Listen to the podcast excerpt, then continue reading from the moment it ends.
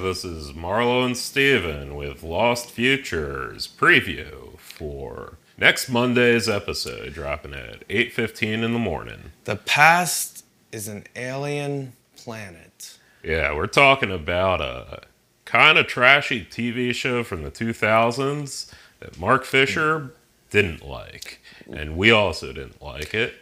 It's called Life on Mars. Life on Mars. Why are we talking about it, Marlo?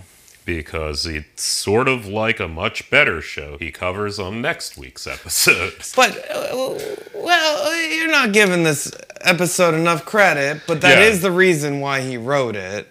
Mark Yeah. Fisher did this thing where he just, he had one chapter refer to another chapter in a cohesive book. yep, That's what like makes him a pro. it's like what a writer does. yep. That's why they paid him the mediocre bucks. But we talk about a bunch of things cancel culture. Cancel culture, political correctness, David Bowie, in the saying 70s. saying what you police can't say anymore. brutality. Yeah. Is it good? Is it bad? Maybe you'll find out. Police brutality. Yep. Anyway, toxic nostalgia. What does it mean? Why do we Reactionary have it? Nostalgia. Difference between nostalgia and hauntology. All this and more.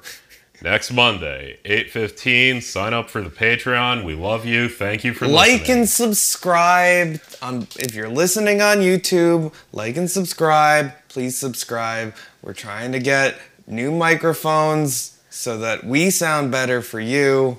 Buy Steven a microphone. Tune in next week for, well, I guess just tune in. Tune in the next Friday to find out our preview for the next episode, and we'll take it from there. See you then.